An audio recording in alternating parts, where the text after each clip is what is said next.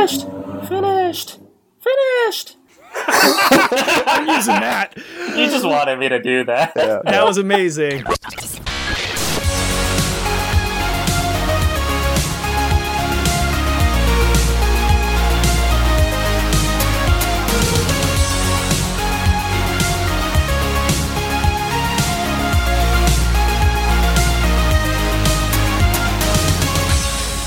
I'm Alan Gerding, and welcome to the Tuesday Knight Podcast. This is the podcast all about the stories we make while playing the games on, around, and even under the gaming table. I'm talking board games, card games, miniature games, role playing games, basically anything that brings us around the table that is a game. And with me, I have double trouble because I have two guests with me.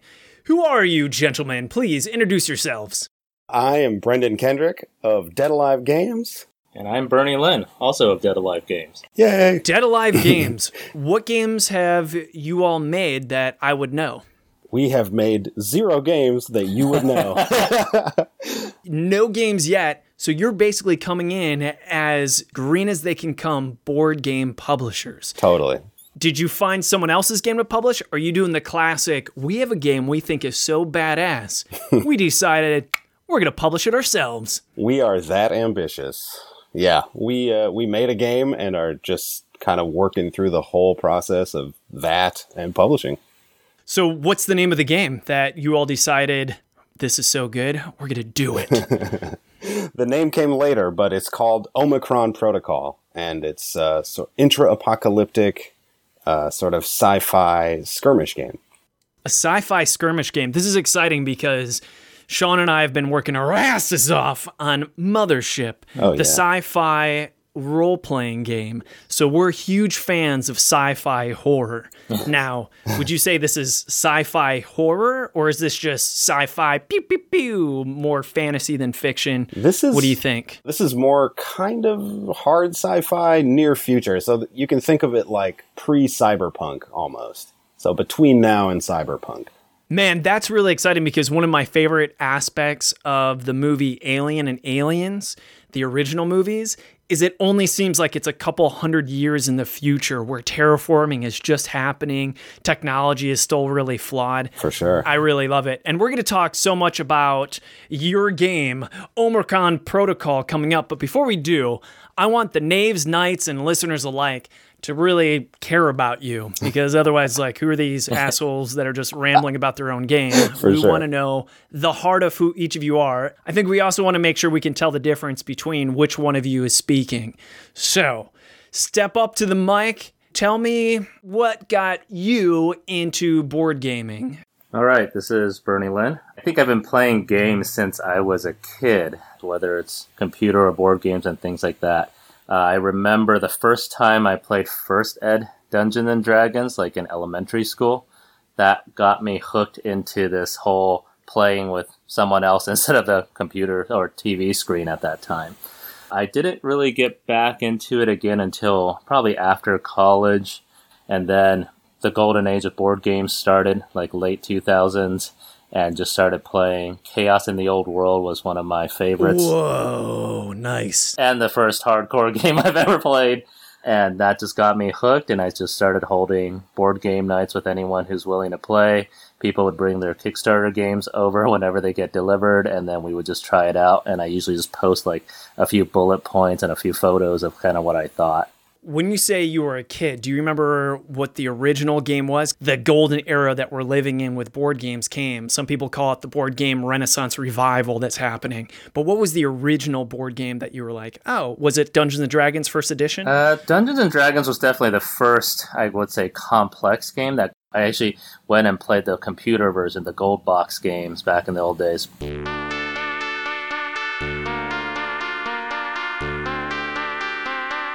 Like Pool of Radiance and all that because of seeing. No like, way, that's so cool. Yeah. Yes. Yeah, tho- those are like some of my favorites because I saw that D and D thing. I was like, "What is this thing?"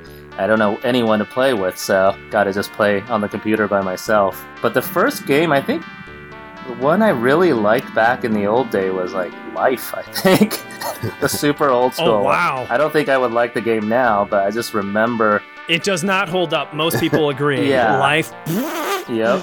Yeah. it was just fascinating as a kid. I think like, oh my god, I could be an adult and do all these things. Yeah, plus the little components. You get the little car, you get to drive around. I like that game. Put the babies on the car and all that. Bernie, I don't want to out you too mm-hmm. much, but it sounds like you're a peer of mine then. If you're talking about life and if you're talking about the classic, Yep. man, like Tandy 1000, computer games, the best part for me was the cloth maps that most of them came with. I still have the Ultima ones, Yes. but I just remember having to install like 30 floppy disks for Ultima 7 or something, and then it died on disk 39 of 40 after like a few hours, and then I, I, I like, had to go back to the store with all my discs, going like, "Hey, disk 39 doesn't work. That's Can I get a new copy and do that again?" That's a day long project. You must be in your later 30s, I'm guessing. uh, early 40s, actually. Oh my goodness, so I was close. And Yeah. I'm just doing that by time stamping your experiences. All right, let's let Brendan step up then. Brendan, same question. You're up, sir. Sure, yeah. Um, I also remember having D and D books when I was young and having no one to play with, so I mostly created characters. But I remember watching Napoleon Dynamite, and there's that scene where he draws a liger, and I was like, "Oh my god, that nerd is me!" What are you drawing? A liger. What's a liger? It's pretty much my favorite animal. It's like a lion and a tiger mixed. Bred for its skills and magic. that was kind of my D and D experience. But also in a unique situation, my stepdad developed a game in 1982. What?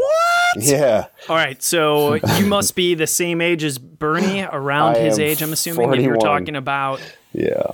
Okay, nice. Go on. What is this game? This game is called Prospecting, and basically it's Gold Rush era. You just have little areas on the map, and you move your guy around, and you try to chain mining deposits. So you try to get three or four consecutive silver mines set up, and you get paid exponentially. And we're talking PC. No, we're talking board game. This thing was a, basically What? like a poster. And this thing was published. You could buy it at stores. He self-published. Yeah, I don't know how many stores carried it. Probably like three or four in Minneapolis, and that was it. But yeah, but he self published in 1982. yeah, pretty badass. Oh my goodness, that's the age of TSR. Yeah. Here's the real important question, Uh-huh. Brendan, because we like to get deep here. Okay. Stepdad, what happened to your parents' marriage? Oh, No, I'm just kidding. You don't have to answer that. Jesus. I was like, "Whoa." That's heavy.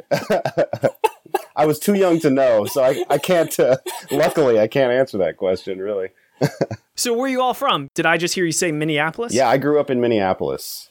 And what about you, Bernie? I moved around a lot like a military kid, even though my dad is not in the military. So I lived in the Midwest before I lived in LA, SF now, Taiwan, all over the place.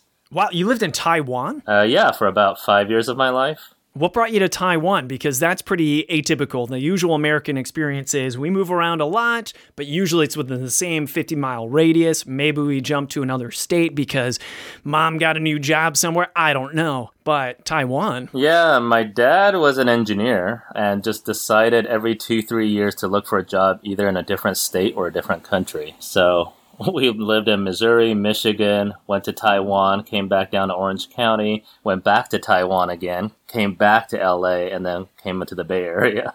So, do you all live in LA or the Bay Area right now? All my family now has immigrated to LA, but I'm in the San Francisco Bay Area. And what about you, Brendan? Yep, I'm living here. I've been here for 10 or 11 years. Just moved here from Minneapolis. so- And in case our listeners don't know, Bernie and Brendan are sharing a microphone, bobbing their heads back and forth between the microphone. But what brought you two together? Because now we have your individual stories. But what's the, dare I say, bromance story between Bernie and Brendan? I think it was X Wing that brought us together initially. I used to play pretty hardcore at this store, Gamescape, in San Francisco. So back then it was probably six of us, or sometimes four of us, would just meet up on Tuesday night and play a game. Tuesday night. That's the name of our company, Tuesday Knight Games. Holy Woo! cats, yeah. That's why we call it Tuesday Knight Games, because best time to play games, Tuesday night. Fact. Check it. But keep on going. So yeah, I was playing X Wing, and uh, we had a tournament at that store. Bernie showed up with a few lists printed out on paper in his hands, and he was kind of like just fumbling around, like, "Uh, can anyone help me?" I looked at his uh, stuff. It was all terrible, of course, but I picked out the one that was most likely to help him succeed. And he actually pulled third place, total noob, in an X Wing tournament. So that was badass. So your love is all about X-wing and gaming. Definitely gaming. Yeah. Started with X Wing and evolved into a lot of different other games. Bernie single handedly united the Bay Area and so, even like reaching further out into California into a circuit of X Wing store championship tournaments. Everyone in the Bay Area knows his name if they play X Wing, even still, even years after he quit playing the game. I will quiz you on that because we have a knight and a dame Oh. that are X-wing fans. Oh. So I don't know everyone. They know him. Yeah, there's like 800 Oh, something they know people. him. Yeah. What was the genesis of you upgrading from just being gamer friends to let's be game designer love partners? I think it was my crazy idea. I say crazy in hindsight because we both look back and kick me once in a while for causing so much trouble. But uh, and I, I'm going to throw a little shade here, and I apologize. But I had a game called Dark Souls that I backed on Kickstarter, and it quickly became not very fun to play at all.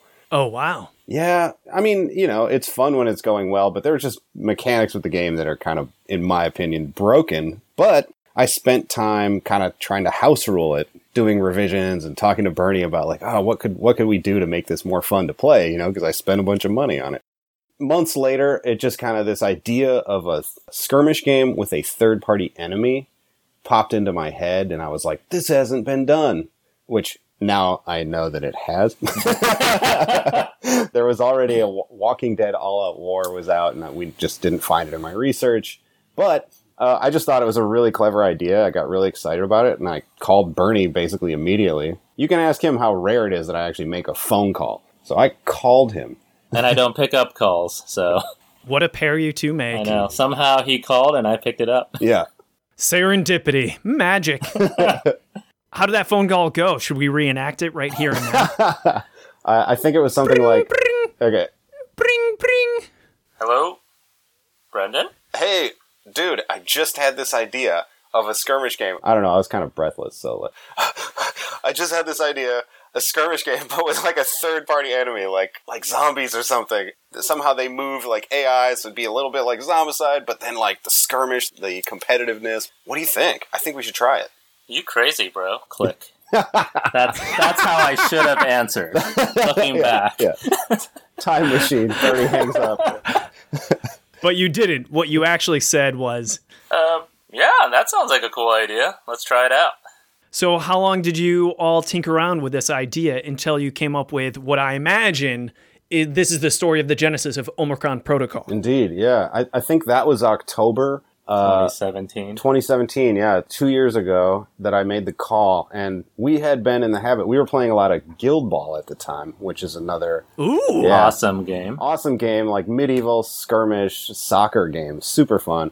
We had been meeting up and just playing like a practice game every week because we were kind of playing tournaments and stuff pretty often. So I think we just skipped that and tried out this idea on our usual Friday night practice date. And uh, we kept going until I guess it was January. yeah, January when we were like, you know what? We're doing this. And we established prematurely a company. That's story of my life, gentlemen. yes. So, yeah, the rest is history. Now, this is how I normally punish our guests, Oh, which we call nobles on this podcast. If you're a listener, you're a knave. If you send in a story, you're a knight. If you're a guest, you're a noble. How do we punish our nobles? We have you do an elevator pitch. And that means you have to explain the spirit of your game. Don't go into the nitty gritty rules because we don't care about that. It's an elevator pitch. Spirit of your game within a minute. Do you think you both can do that together as some type of dynamic duo, chiming in and chiming out together? Oh my. Wow. We could try. I think we could try. We're linked together right now. Yeah, right? Well, here's the beautiful thing try and fail, and it's still entertaining because most people just struggle. And that's the funny part because it gets worse.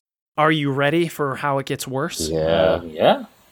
You don't do this as yourselves, you have to do them as specific characters. Oh my god. For instance, we had uh, Christopher Walken as the Terminator give a pitch for some game. Holy cats. What I'll do is I'll let the two of you decide what character the other should be so I'm oh not Oh my the jerk God. here. This way you're both guilty and I'm not the only one with my hands covered in blood. And we, That we have to. s- is from anywhere, or it just has to be from pop culture. Anywhere you want to. It could be something so obscure I don't even know what it is. In fact, you can call upon your knowledge of one another to help inform what you give your partner to do. For instance, if I was on here with my business partner, Sean McCoy, I would give him old timey miner because he does an old timey miner pretty well. It's one of those inside things, if you have it. Ooh. Hmm. All right, I know what I'm going to do. I'm going to have Bernie play the part of Lady Rose Oh my god! because he we generate story using the Genesys like open RPG sometimes. We have a group of friends and we just kind of try to get situations going and see how people act. And he did a bang up job playing uh, one of our characters, Lady Rose, as an NPC. Oh my god! How did I play that character? Let me think. He's going to kill me after this. Wow. I love it. Lady Rose. Bernie is Lady Rose. All right. As revenge, I'm gonna choose Jugger the elephant Oh, from our God. animals faction Oh my god. In That's- the game. Nice. And she is the leader of the animals faction. Is she actually like a humanoid elephant? Nope, she's an actual elephant that is now Oh. smarter and can understand human speech now. Yeah. Oh my goodness. So then the audience is going to have to pretend that they can understand my telepathy. if the- Right. So we'll So- just take it as a footnote. Yep. Everything that Brendan is saying is being told to us telepathically. Yep. I'm going to be totally honest. My interest in Omicron Protocol just went through the roof with that. so already I'm getting excited. When you are both ready, I want one of you to say, Ding me SBJ, because that is a cue to start the elevator. Oh, let's see here. I have to get in character. Yep. Hello. So I can explain the I can explain the Sims because the animals hate them so Yeah, much. I could explain the city. Okay. Okay. Ding me SBJ. Oh, hello there.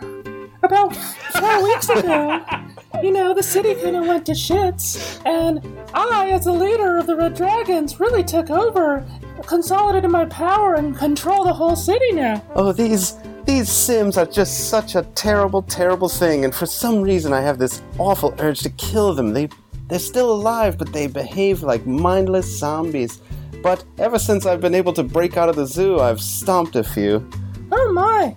We should maybe work together. There's some pesky survivalists and police still still around. They're causing me a lot of trouble. Do you kill humans too? My experience at the zoo has led me to think most of them are pretty cruel and evil, especially authority figures. I don't mind working together against the peacemakers. Oh, that'd be great. Who would have thunk? Animals and us red dragons. Jesus. and I just pulled the earphone out Yeah, of Bernie's ear. the so- yeah. Oh man, that may be my favorite elevator pitch I've ever heard. I was like, I don't know if that was a pitch. I don't know if we talked about the game really. Yeah. Oh my god. Well, this is what we do after the elevator pitch is we talk details of the game. So, what are the stats of the game? How many players? Uh, the player count can be two to four, so it's definitely built to be like a competitive game. Though we are trying to come up with a solo mode because I think our community pretty much demanded one, and we're Yep. like, yeah, we love you so much, we'll try to do it. We never really seen a competitive skirmish game have a solo mode, but we'll do our best. Yeah, totally. We're actually really excited about that. That's interesting. I- Is it possible to have teams then? Uh, Yes. Two on two? Yes. Excellent. Is it possible to have everybody against the computer then? I say computer, anyone against the game? So that's pretty much going to be the spirit of our solo because most competitive game is just two armies. So usually you can't really do a solo unless you could somehow come up with a complex AI for the opponent. But since we have this third party Sims or cyber zombies, as Jugger was mentioning, Yes. we can have them kind of behave in a certain way. Usually we have four characters on each side, so just have four characters fight the whole environment and try to accomplish some quests and objectives. Now, obviously, when someone says skirmish game, the first thought that comes to my mind is minis. Are there minis in this game? there are minis in this game for sure. How many minis are we talking about? And what kind of minis? Which is basically another way of asking what the heck is the genre and theme of this entire game? Yeah. So it'll be six minis per faction to start with. So in the core box that we'll be coming out with, it's going to be six peacemakers, six survivalists, and of course our third party is also represented in the third dimension. So we will have 16 plus Sims models. So, what are each of these factions? Peacemaker, survivalists, and you said sim models? So cyber mimetic sociopaths is shortened to Sims. C-Y-M-S. yeah, Coming they're- up with that name took us a while. oh my gosh, yes. And shout out to uh, one of our community members, Matthew Proctor Brown. We did a contest for, hey, who can come up with the best name with CYMS as the acronym? yes. So, you came up with the acronym first. I think that's how most games do it. So, don't be ashamed of that at all. I do want to ask you about the community, but let's get back to the original question. So, the miniatures, the theme, the world. Yeah. It's been four weeks since the Sims started to pop up everywhere. Kind of average citizens all have cybernetics implanted, smartphones and all that stuff embedded as technology in their bodies, and something's been going horribly wrong. Our story starts about four weeks in, in the year 2050, in the fictional Bay Area city of San Lazaro.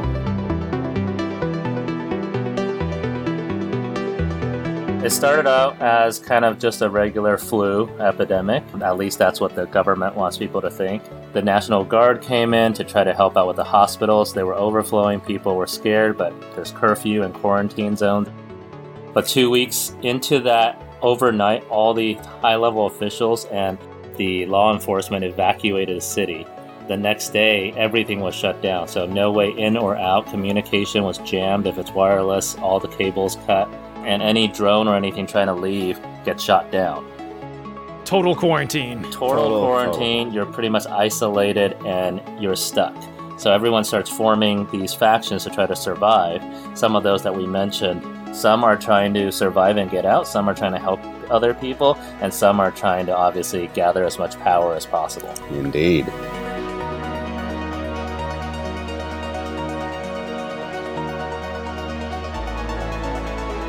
So some people are inexplicably immune, and some people don't have cybernetics installed at all and are therefore immune. So survivalists are the doomsday preppers who've been waiting for this day. The peacemakers are the authority figures, police and military who decided that abandoning the city was wrong. Counter to their orders, they stuck around. And the two factions that we kind of represented in the elevator pitch Lady Rose runs the Red Dragons, which was formerly a triad that's consolidated their power and absorbed all the other gangs around. And then Jugger is the leader of the animals, who obviously they were left alone in the zoo, so they all broke out. Somehow realized they could telepathically talk with each other, different species of animals and all that. So they formed their own faction. I'm going to tell you right now, I would go with the animal faction right away. Yeah. That is the most popular one. Yep. Especially if you have a miniature elephant and Oh, different miniature animals. Hell yeah, I would definitely go with the animals. That's insane. Why do a fictional city and not actual San Francisco? It just gave us a little more license to invent stuff that we needed.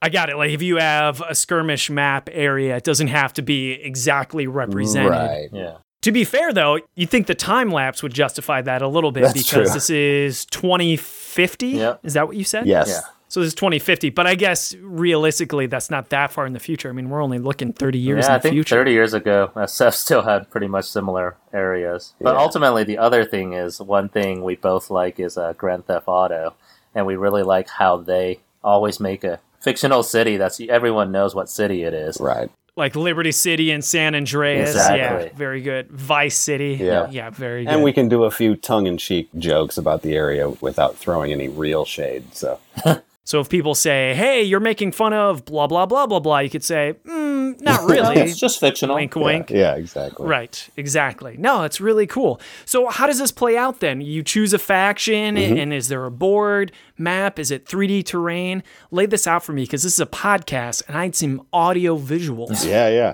It's, so it's 2D because we a, a big part of our mission is kind of to make skirmish games more approachable. So a lot of people in our yeah, in our experience will be in the minis room and there's a bunch of dudes around a huge intimidating table full of like awesome terrain. I'm cool with that, but a lot of people look into those rooms and want to run away in fear. So we wanted to streamline. We wanted a quick game that can be played in between your big game of 40k or whatever. That was my next question was how long does a single game take? Not that long. I mean, a long game for us is an hour and a half. And we have a short mode that you could play in 45 minutes. We call the lunchtime version. Yeah.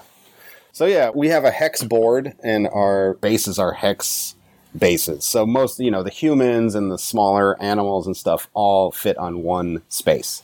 Some of our creatures are bigger, like Jugger, the elephant. She takes up seven hexes. Um, Whoa! Yeah. Now, for that reason, it may, and the smaller size of our board, we also didn't want to do the big three by three map. And each game is scenario based, so we come up with scenarios based on the story, which we could talk a little more about. We have like uh, serialized publishing also every Tuesday on our website. Nice. so each scenario is kind of based on the major milestones or the story points in the game. It's even though it's a skirmish game, you could play each of them as if it were a campaign. Whoa, whoa, whoa. Are you suggesting that the results of one game can lend to the next game as far as Not yet. health or equipment? Not yet. Not yet. That's what I was saying. Like, if we end up having Oh, shit. time, we can come up with some ways where the campaign results change things. Totally. Though we have done something fun, which is we did do a live stream based on everyone voted on who they wanted on this mission. There's a setup, and depending on who won, it affected the story of the world. How does turns work then? Is it everyone moves one character, or is it you move all of your faction members and then go? And then you also said that it's objective based. So does that mean whoever has the most points at the end, since it's not total elimination? Yeah. Yeah. How do turns and winning work exactly? you pick your faction, which is so in a full game, you're picking out of your Animals. Animals, right? Okay. So you have six animals to choose from. They're all unique. Every character is totally unique in the game, which means that they have specialties, they have strengths, they have weaknesses. Based on what the core mission is, the scenario objective, you'd assemble your team of four that is going to accomplish the goals that you you know you can kind of strategize and make a plan and say okay i'm going to need a fast model you know who's good at grabbing objective tokens Give me a couple of example goals. Okay. One of our most common scenarios that we demo with is called Research Console. So in this scenario, a group of scientists have penetrated the information blockade and they want data on these sims. So they've given you some diagnostic software to run. You have to knock out sims, scan their software, and then upload it to a military computer that was left behind, which has a hard line out of the city in game terms, you're going to want to be able to knock out Sims and quickly scan their implants and then get to the center and upload the data. So game terms, get in to a skirmish fight, Yep. knock a couple dudes out, Yep. And then drag their ass to a different location.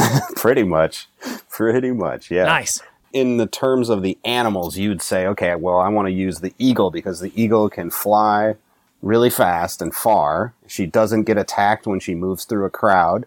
And she's really good at picking up objectives and delivering them places. Gotcha. but there's always, always you're able to knock out the Sims. Every five gets you a point. Knocking out a character gets you a point.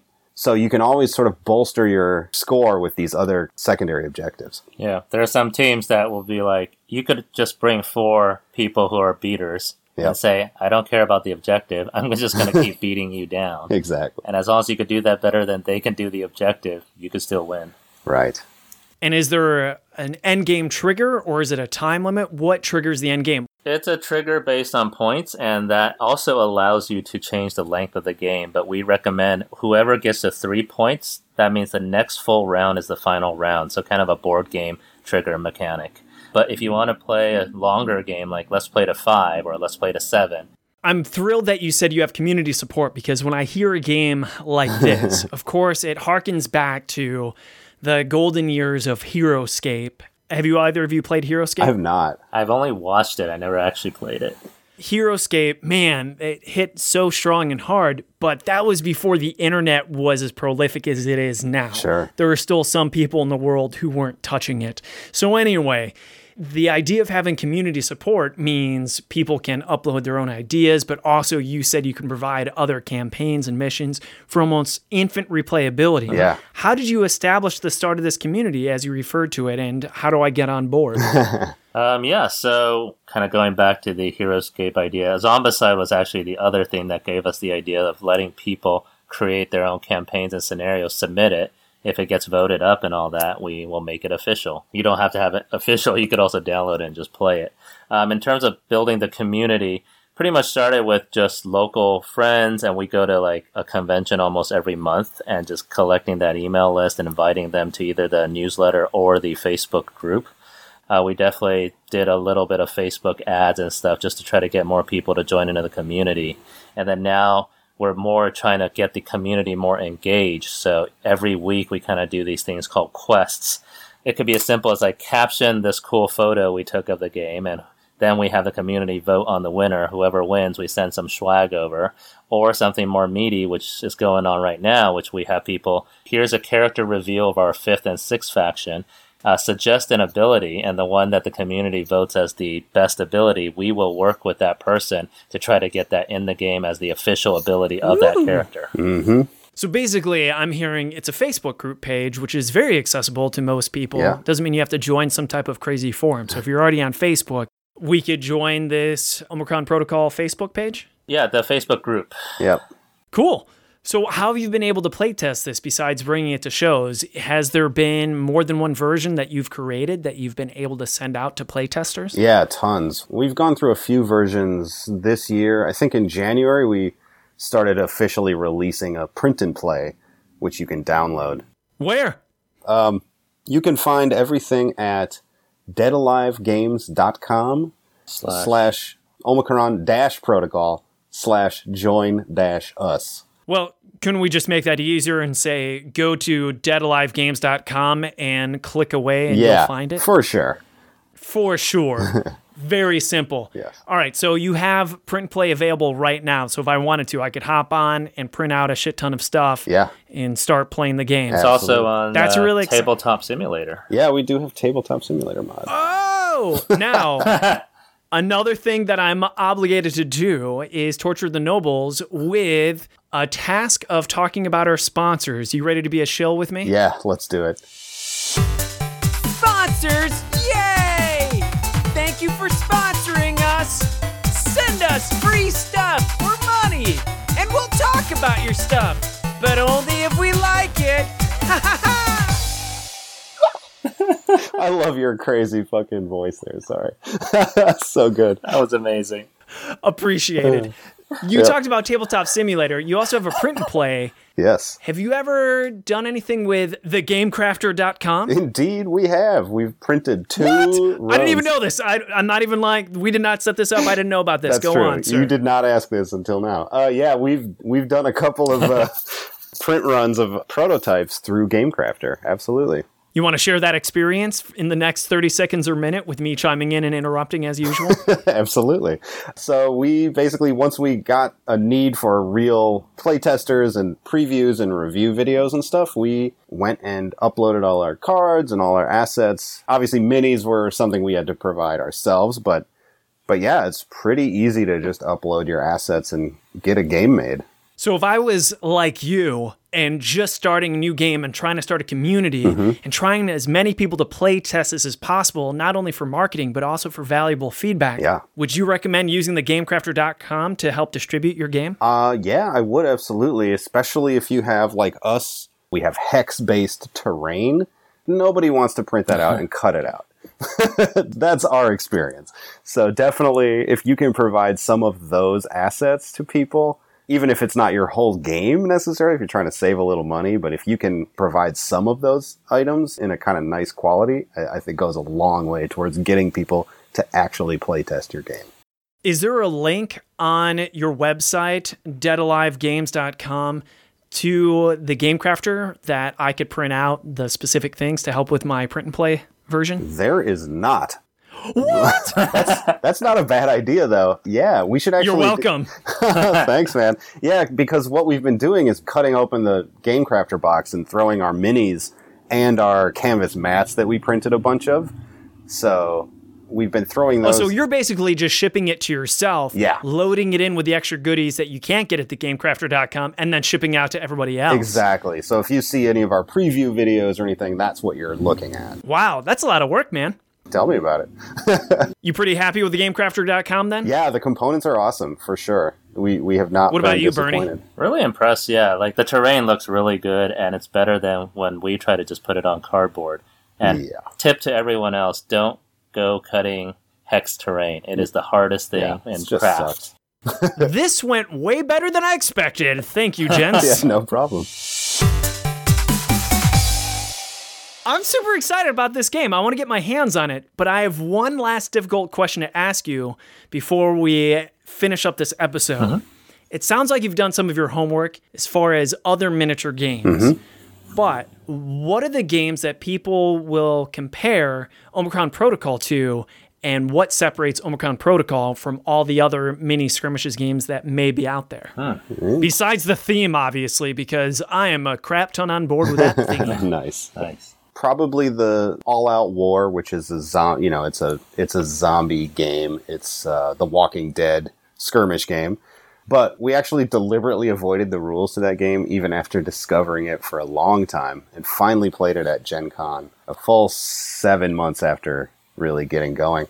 And the mechanics are completely different. So, one thing that really separates our game is that the Sims, our third party, is activated by your opponent. So, when you are running through the game and creating a lot of electromagnetic noise, these Sims are attracted to you and your opponent gets to move them against you. So, that's extremely unique in, our experience.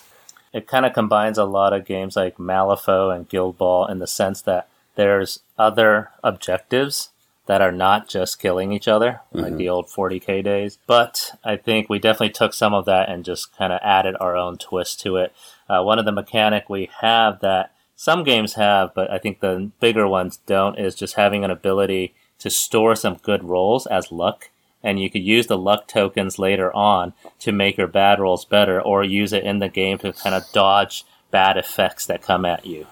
I would say one thing that we've heard a lot of people comparing it to, and it's a game we both love playing, is XCOM. In the way that Ooh. there's a squad of four people, and each time you activate one at a time, and Yeah. you're moving tactically around, and then these quote unquote aliens, but the cyber zombies or your opponent will also get to move and react to that and then you you know you shoot at each other or you slash at each other see who can get to the objective like prevent this thing from blowing up or something like that You know what's crazy? Have you ever played the XCOM board game? I've not. yes i have Oh man, I want to. And it is none of that. No, it it is, is not a completely- skirmish tactical. It's totally different. it is the Absolutely. it is the in-between mission game Really? Yeah, yeah. it really is. you have time things where you have to do research and aliens come in you have to shoot it down and Oh, like research these Yeah. new technology and you have like it's a timer Oh, that's interesting. yeah but there's none of the fighting tactical part of the game is in the board game There's no tactical. It's just rolling dice and choosing how many dice uh, you'll roll, and it costs resources. Interesting. But Huh.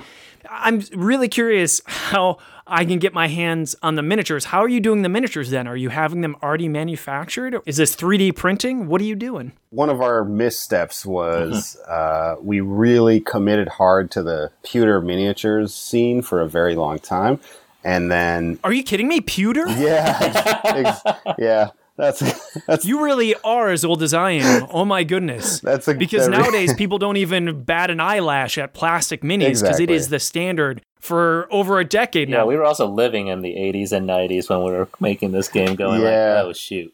yeah. So so that was kind of a bitter pill. When a couple weeks before we launched, we did like a survey of our community and received some rather harsh results about the prospect of making and selling metal miniatures. So we pivoted pretty hard towards plastic. That's kind of one of the big reasons we weren't as well prepared as we could have been during our uh, campaign this spring. But we're moving towards plastic. But because of this misstep, we have really beautiful prototypes because we went through the whole metal casting process with Fortress figures. That's really awesome and helped us with our sculpts and stuff too. So So right now your prototypes are pewter, That's correct. Yeah. There are. but the actual game will be yeah. plastic. Yep. But that means you already hired sculptors to sculpt Oh, and have yeah. the molds and Yeah. Oh yeah. So is the only difference then is instead of injecting it with pewter, now it's being injected with plastic? Can you still use the same tooling Oh, for no. pewter to plastic, or do you have to redo it all? It's going to have to be redone. Unfortunately, that's a sunk cost for all the pewter molds. and the plastic ones cost way more than pewter. The Yeah. molds. yeah. Oh, the molds do, but the actual material doesn't. Right. So after years and Yeah. years of using the tools, it should Yeah. pay for itself. Exactly. This is very educational. Yeah. But alleviate my ignorance here. Were they rendered in 3D, so it so, shouldn't be so hard to Yes. move into plastic tooling? Yeah, absolutely. The files cool. are the same. Yep. That's awesome. Man, I'm not going to lie. You told me about this game in person, and my first response was, oh, it's another minis game. uh, everyone's trying this. We'll see what it's like. There's some burnout with miniatures games right now. Sure. But after hearing you both talk, I sincerely am excited and really want to play this game. Awesome. Sweet. So, what's the best way to get involved? You already said to go ahead and check out your website, deadalivegames.com. Is there any other way to follow the goodness? Um, I think, yeah, joining our Facebook group is great. That's where we're very engaged and can answer any questions anytime. And then, And back to Kickstarter, obviously. oh, yeah, never mind. So go to our Kickstarter now. And no problem because you'll find the link to their Kickstarter in this podcast episode description below. What if we want to follow you both as individuals? Where do we go? Are you on the social medias? Uh, neither one of us is that out there on our own, but as Dead Alive Games, we're on Instagram and Twitter and Facebook. Facebook. So yeah. And pretty much just at Omicron Protocol, one word everywhere. Is there so much lore to this now that you could compile it into a book? Ah, funny you ask. we have about 40 something thousand words published, uh, probably another tens of thousands of words to be written. And we are going to have a full color art and story book hardcover published, hopefully, as a stretch goal. Yep. Because when you say that, that sounds intimidating to me, as if I would be jumping into the deep end of the pool instead of slowly wading in. So this book obviously would be organized in a way that wouldn't be intimidating, so I could just jump right in, Absolutely. and be a pro like everyone else who's been following this entire time. Oh, for Totally. sure. I'm assuming. Yeah. For okay, sure. cool. If I did want to jump in right away, is it still written that way on your website, or would I have difficulty navigating around? Uh, no, so on the website, if you just go there, the first image is the first story. So if you just want to start there, you can just click through the numbers. Uh, obviously, as we publish it, we kind of are just like revealing the world in different weeks of the timeline. Mm-hmm. So it might not be as coherent, but it's kind of that style of like, oh, you're discovering these things here and there, piecing it together. And the storybook, we'll probably rearrange it a little bit differently and have it a little more chronological. Beautifully said. I'm sold. Thank you both so much for coming on. Awesome. I really appreciate it. Thanks for having us.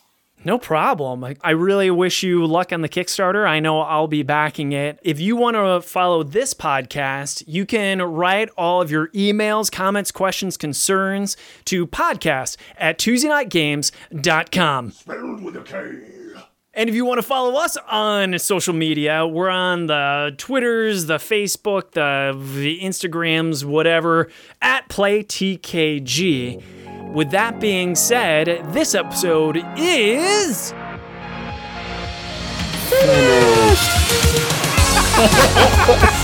Oh my god.